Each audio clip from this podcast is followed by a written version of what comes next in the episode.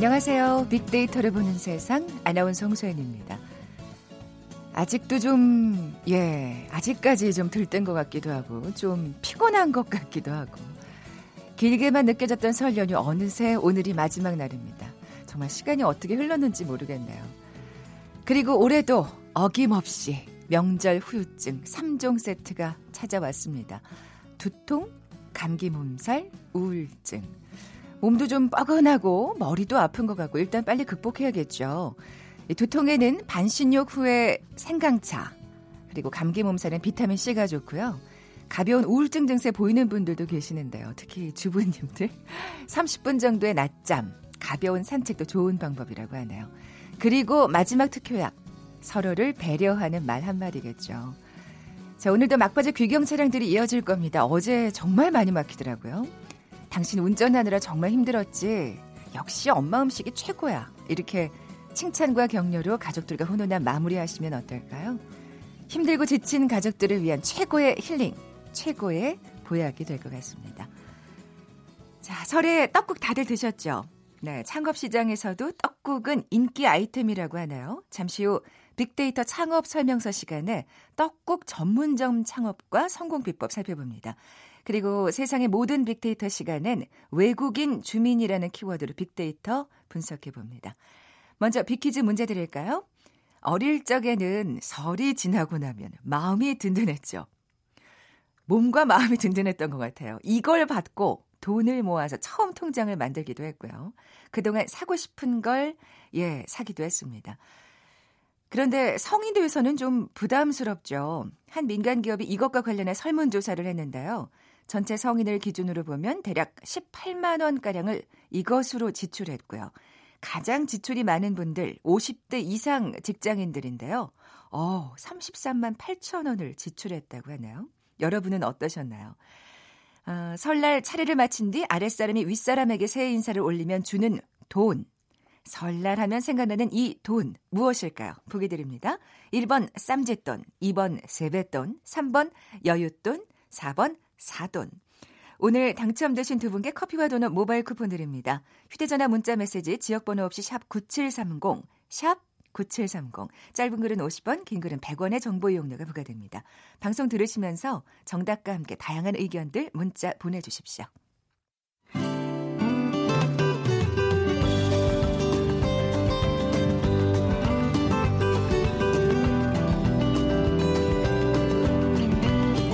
연관 검색어 속에 진실이 있다. KBS 일라디오 빅데이터로 보는 세상. 세상의 모든 빅데이터. 궁금했던 모든 화제와 이슈를 빅데이터로 분석해보는 시간이죠. 세상의 모든 빅데이터. 빅커뮤니케이션 전민기 팀장 나와 계세요. 안녕하세요. 네, 반갑습니다. 전민기입니다. 네. 왜 이렇게 다크서클이 저가 이제 우울감을 느끼고 있는 1인 중에 한 명입니다. 네. 아기 보느라, 예, 네, 애 보느라 애 좀. 보고, 예, 뭐 집안일도 하고 그랬네요. 네. 자, 오늘의 키워드 외국인 주민입니다. 네. 뭐 우리가 설 명절 때 가족 친지 또 이웃들과 좋은 시간, 즐거운 시간 음. 보내셨을 텐데 우리 외국인 주민도 사실은 이제는 예, 이웃 사촌으로 받아들여야 그, 할 때인 것 같아요. 그렇죠. 몇 년 전 글쎄요. 좀만 더 도, 예전으로 돌아가 보면 명절 되면은 외국인들 나와가지고 이제 장기자랑 하는 거 되게 프로그램에 많았었어요. 네, 네. 근데 이제는 어떤 프로그램까지 나오면 어, 우리보다 우리 말을 더 잘하는 외국인이 나와서 어떤 사회 현상을 두고서 음, 음. 토론하는 음. 그런 상황까지 벌어졌는데. 아 무슨 우리 예. 한, 우리말 퀴즈를 하는데 보셨죠? 네. 더 잘 맞추잖아요. 너무 부끄럽더라고요. 네. 그러니까 그분들은 네. 정식으로 우리말 공부한 분들. 그러니까. 예. 그러니까 더 지금 반짝반짝한 지식을 갖고 맞아요. 있는 분들 최근에 배우셔서. 그래서 우리 네. 주변에 사실은 더 밀접하게 이분들이 이렇게 다가와 있는데 우리 인식은 그만큼 발전하지 못한 면도 있어요. 그래서 음, 음. 최근에 음. 이제 홍역 환자 발생했을 때도 이게 외국인 노동자를 통해서 퍼진다 뭐 이런 가짜 뉴스도 있었고요. 일종의 그런 그 혐오 감정이 외국인들한테도 참 쉽게 맞아요. 이게 전달이 되고 예. 있는 것 같아요. 예. 그래서 이제는 뭐 외국인 주민이라고 사실 불리면서 우리 사회에서 본인들 역할 굉장히 열심히 하면서 살아가고 있는 그런 이웃이기도 한데 네. 그렇기 때문에 설 명절 보내면서 이 외국인 주민이라는 키워드로 좀 이야기를 나눠볼까 합니다. 네, 우리 전임 진행자였던 최원정 아나운서가 하는 또 KBS 공영방송다운 프로그램이 있잖아요. 이웃집 찰스. 네. 네. 근데 보고 있으면 정말 우리네 사는 모습과 별반 다르지 않은 특별한 사람들이 아니에요. 맞아요. 예. 예. 어, 그 먼저 이웃나라 일본에서 외국인 노동자와 관련한 법률안이 통과됐다고 하는데 이 얘기를 얘기인가요? 왜 하려고 하냐면 음. 사실 일본이 이런 외국인들에 대한 그 굉장히 보수적인 국가입니다. 섬나라들이 예. 좀 그런 게 있죠. 그렇죠. 예, 예. 그래서 배타적인. 그런데도 불구하고 지난달 8일에 일본 참의원에서 굉장히 격한 몸싸움이 벌어졌는데 왜 그랬냐면 아베 정권이 그 출입국 관리 및 난민 인정법 뭐 이런 법에 관한 개정안을 냈거든요.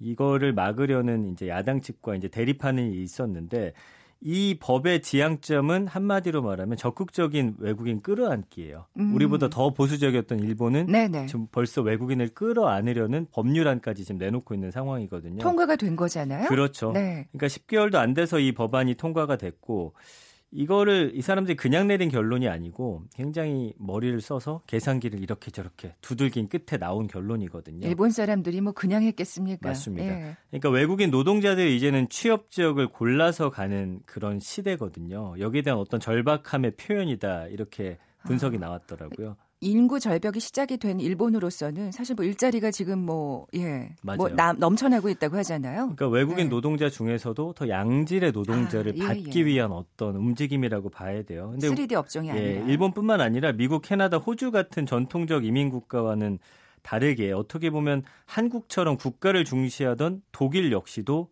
이미 2005년에 이런 이민 난민청을 설립해서 이민자의 사회 통합 정책을 추진하고 있거든요. 음. 그러니까 우리나라는 조금 벌써 다른 국가들에 비하면 한 발짝 뒤처져 있다. 네. 외국인 주민들을 어떻게 받아들이고 이분들과 하나가 되기 위한 노력을 빨리 시작해야 된다. 음. 예, 이런 목소리가 나오고 있는 겁니다. 아직까지도 인식은 어, 우리 것을 빼앗아가고 우리에게 피해를 준다는 생각이 아, 머물러 있어서 맞아요. 사실 그게 실상은 그렇지가 네, 않은데.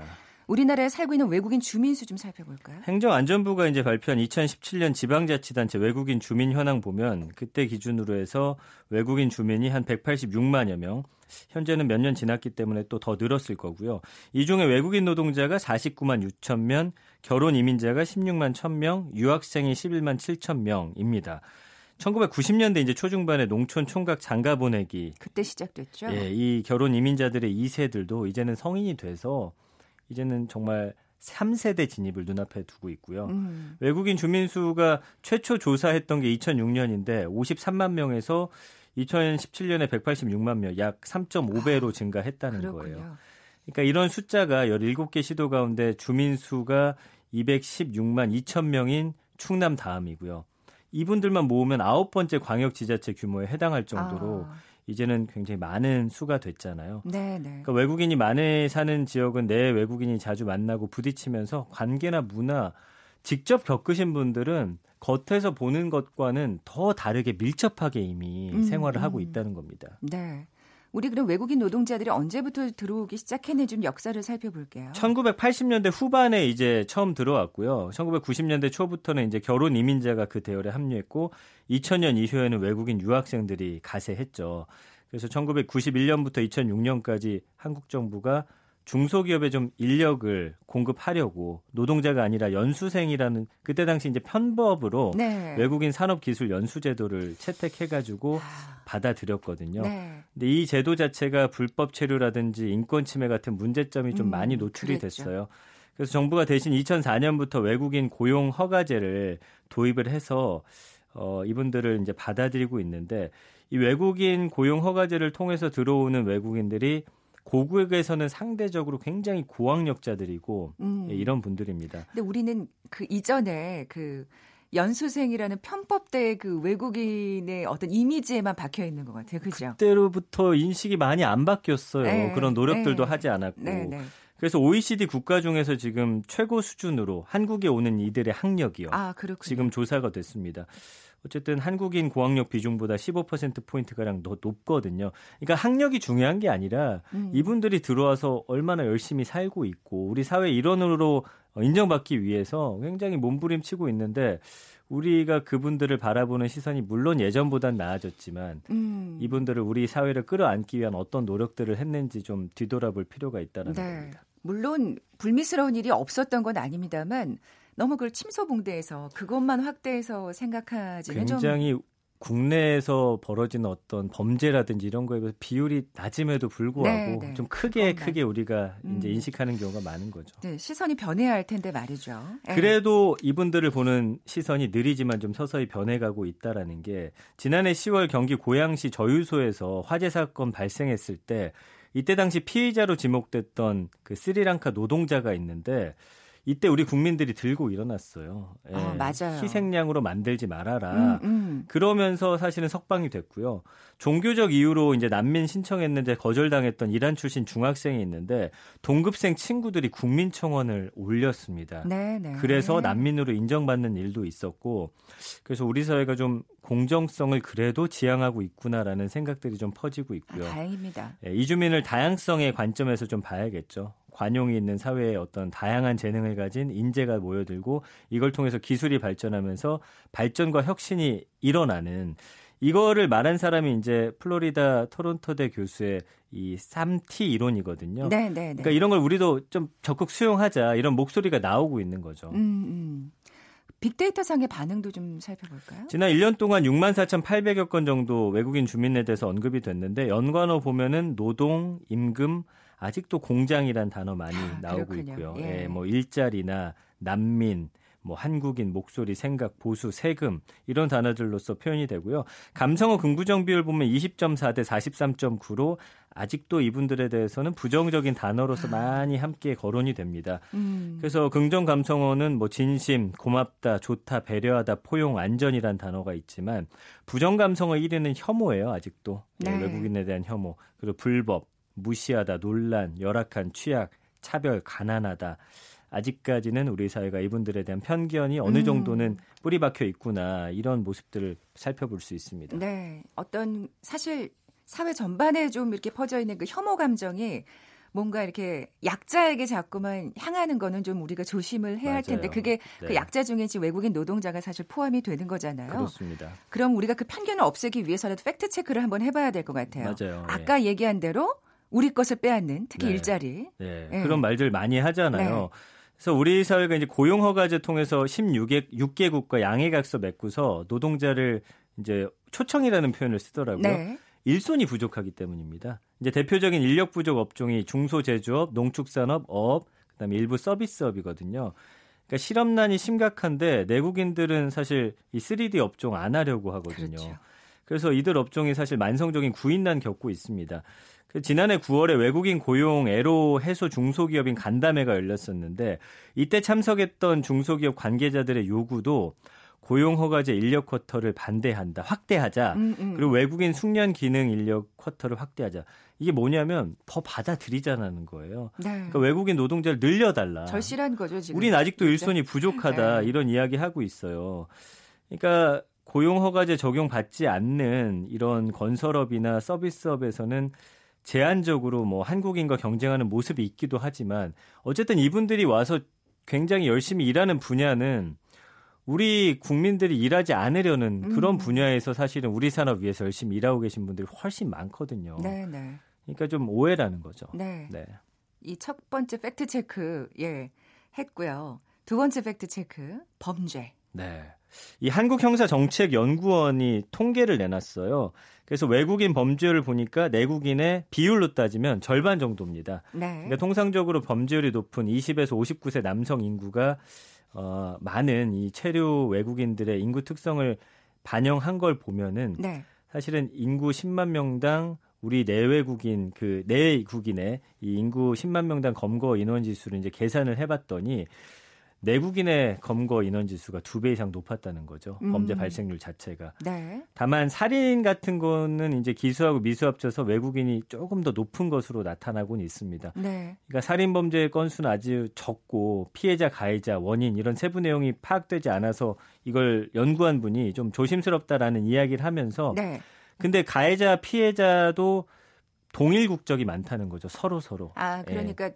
우리나라 사람들에게 피해를 입히는 게 아니란 말씀이시죠? 물론 그 범죄도 좋다고 말할 아, 수는 없지만 아니죠. 예, 그렇죠. 이제 내국인을 대상으로 한 범죄가 아무래도 어떤 본인들끼리 발생하는 빈도가 높다라는 건 뭐 이것도 왜 그런지를 좀 분석해서 막아야 되겠지만 서로 무언가 네. 뭐 세력 다툼 아닐까 이런 생각이 드는데 네. 어쨌든 간에 우리가 이제 이 사람들이 범죄를 많이 일으킨다 이것 역시 좀 오해라고 볼 수가 있겠습니다. 네.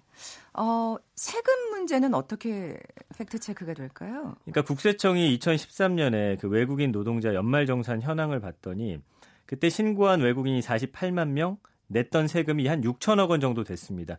이것도 사실은 굉장히 오래된 자료예요. 다시 좀 더 연구해 볼 필요가 있고. 예. 그러니까 시민 단체에서 노동자 증가를 고려해서 이 국세청 발표처럼 노동자 수하고 총 급여를 이제 추계를 해 봤더니 2014년엔 6,900억 정도 나왔더라고요. 음. 그러니까 2016년에 법무부 외국인 정책 본부가 발표했던 중앙과 지방의 외국인 정책 예상 규모가 6,758억 원이거든요.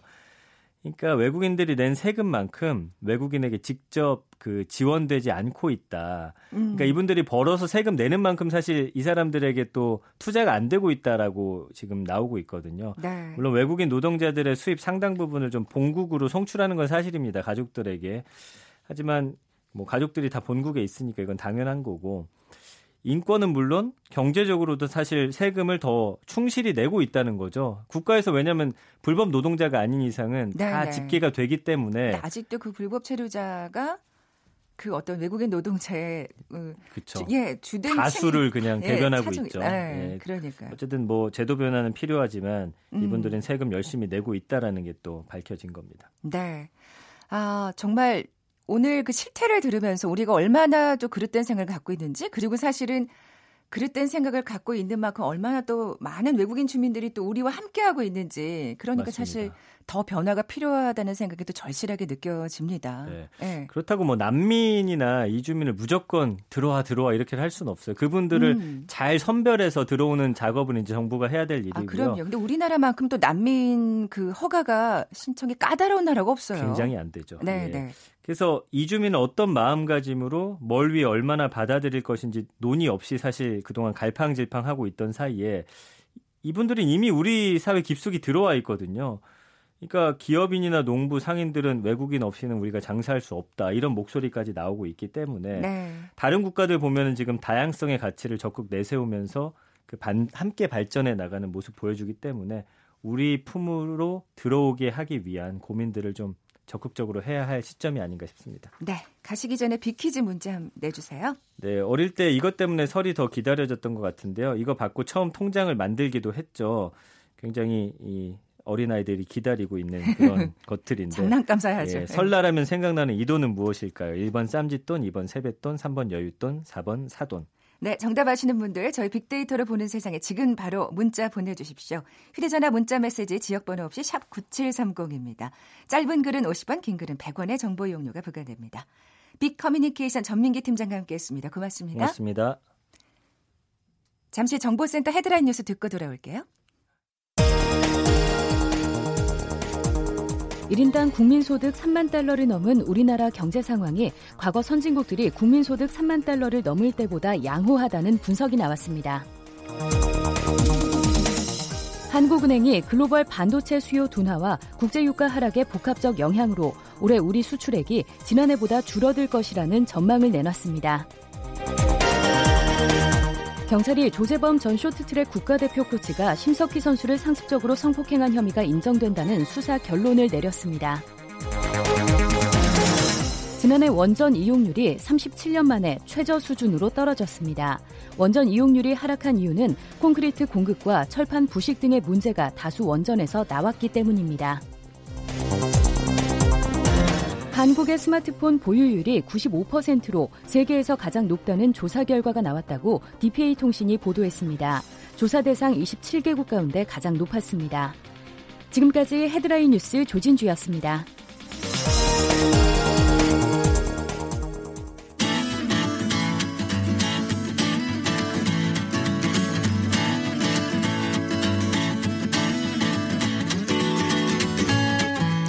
빅데이터에서 발견한 신의 한 수. KBS 일라디오 빅데이터로 보는 세상. 빅데이터 창업 설명서. 네, social 분석을 통한 소상공인 투자 전략을 소개하는 시간 빅데이터 창업 설명서. 창업 컨설턴트 창업피아의 이훈구 대표 나와 계세요. 안녕하세요. 네, 안녕하세요. 네. 네. 연휴 잘 보내셨나요? 네, 잘 보냈습니다. 좀 오늘의 마지막 날에 좀 섭섭하기도 합니다. 그렇죠. 네, 네. 어, 오늘 창업 아이템이 또 설과 관련한 아이템이라 좀 관심이 더 가요. 아, 맞습니다. 어쨌든 뭐 이 떡국은 새로운 한 해를 시작하는 또 음식, 대표 음식이기도 하고요. 저 진짜. 좋아해요. 진짜 좋아하세요? 네.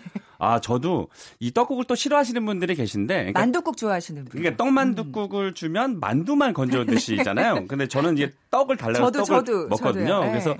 참 이때가 이제 이 소셜 분석을 통해서 또 말씀드리겠지만 어, 떡국 실제로 어, 떡국은 설날에 많이 먹지만 평소에 그러니까 1년 365일을 두고 봤을 때 떡국을 먹고 싶을 때 어디 가서 먹을까 하면 사실 마땅히 떠오르지 않거든요. 음. 그래서 오늘 그 틈새를 어, 찌르는 아, 그런 말씀을 드리도록 하겠습니다. 네. 한 주간의 창업 소식부터 살펴볼까요? 네네네. 어, 통계청이 그 경제활동 인구 조사를 했습니다. 지난해 어, 고용원이, 고용원이 없는 자영업자가 감소세로 나타났습니다. 어, 도소매업에 고용 없는 자영업자는 78만 2천 명인데요. 어, 전년에 그러니까 83만 8천 명보다 어, 5만 6천 명 정도가 감소를 했어요. 그래서 자영업자분들이 음. 좀 폐업을 어, 좀 많이 했다. 그 아. 어, 재작년에 비해서 이런. 것이 좀 나타났고요. 아마 올해는 개인적인 생각이지만 어, 조금 더 폐업이 좀 늘어나지 않을까 싶은 생각이 듭니다. 네. 네. 오늘 이 창업 관련 소식이 조금 도움이 됐으면 하는 바람인데요. 네. 예, 저는 이런 전문점 생기면 갈 겁니다. 아, 예, 떡국 전문점. 일단은 뭐 네. 그, 손님 한 명 확보를 했네요. 네. 여의도로 좀 이왕이면. 네, 네, 네. 네. 어, 우리나라 대표 음식 중 하나잖아요, 떡국. 네. 예. 맞습니다. 이 떡국 혹시 언제부터 먹 떡국인지 아시겠어요? 아니요, 그건 잘 모르죠. 어, 사람들 네. 잘 몰라요. 그러니까 음. 떡국을 맛있게만 드실지 제가 문헌을 한번 좀 살펴봤는데요. 어, 굉장히 오래되어 있다라고는 알려져 있지만 이 떡국이라는 모양을 띈 음식이라고 추정되는 문헌이 어, 1849년에 동국 세식이라는 아, 문헌에 예, 예. 이렇게 나옵니다. 흰 떡을 엽전과 같이 잘게 썰어서 그때는 이렇게 동그랗게 썰었나 봐요. 아. 간장국에 섞어서 쇠고기와 꿩고기를 꿩고기와 아. 고춧가루를 섞어 익힌 것을 병탕이라고 하는데 이 병탕인 떡국으로 어, 아. 표현이 되는 것 같아요. 네네. 네. 어, 꿩고기를 구하기가 어려워서 닭고기를 사용했는데 아, 이때 요 중요한 얘기가 나옵니다. 꽝 대신 닭이라는 속담이 아. 요 떡국에서 유래한 거래요. 예전에는 동그랗게 썰었구나. 이렇게 어슷썰기라. 맞아요. 아, 그래서 꽝 대신 닭이라는.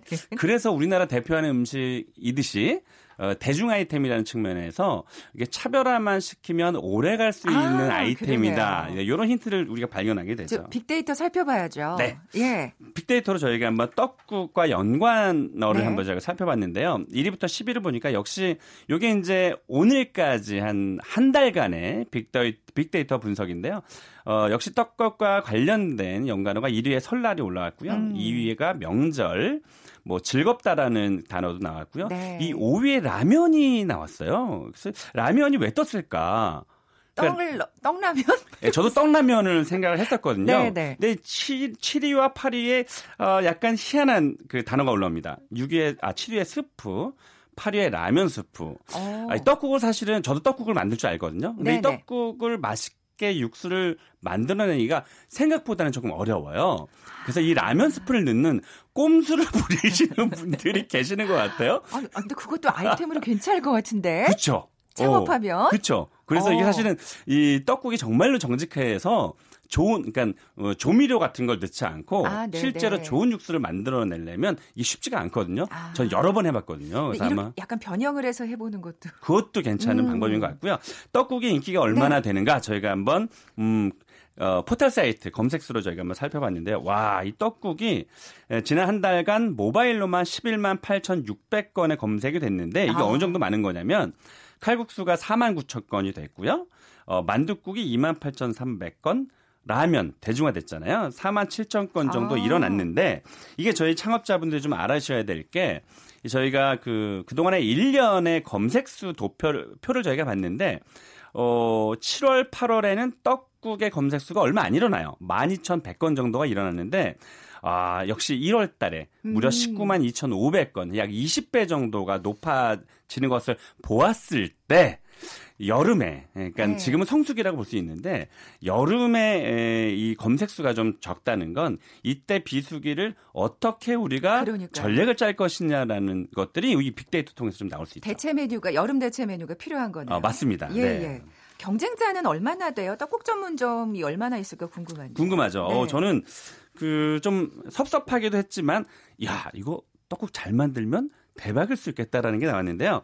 저희가 포털 사이트에서 지도 검색이라는 게 있어요. 음, 그래서 음. 저희가 떡국 전문점이 얼마나 있을까 떡국이나 키워드를 저희가 넣어봤더니 떡국을 취급하는 그러니까 우리가 음뭐 분식점에서도 떡국을 많이 파는데 그런 집들 빼고 어 전문 음식점에서 떡국을 취급하는 곳이 전국에 389곳 정도밖에 안 됐어요. 네. 그리고 만둣국은 1090곳, 떡만둣국은 367곳인데 재밌는 건 그 저도 이곳을 좀 가끔씩 하는데 광화문에 가면 떡국집이 하나가 있어요. 네네. 네. 서울의 떡국 전문점으로 하는 곳이 이 한 곳밖에 아. 보이질 않았고요.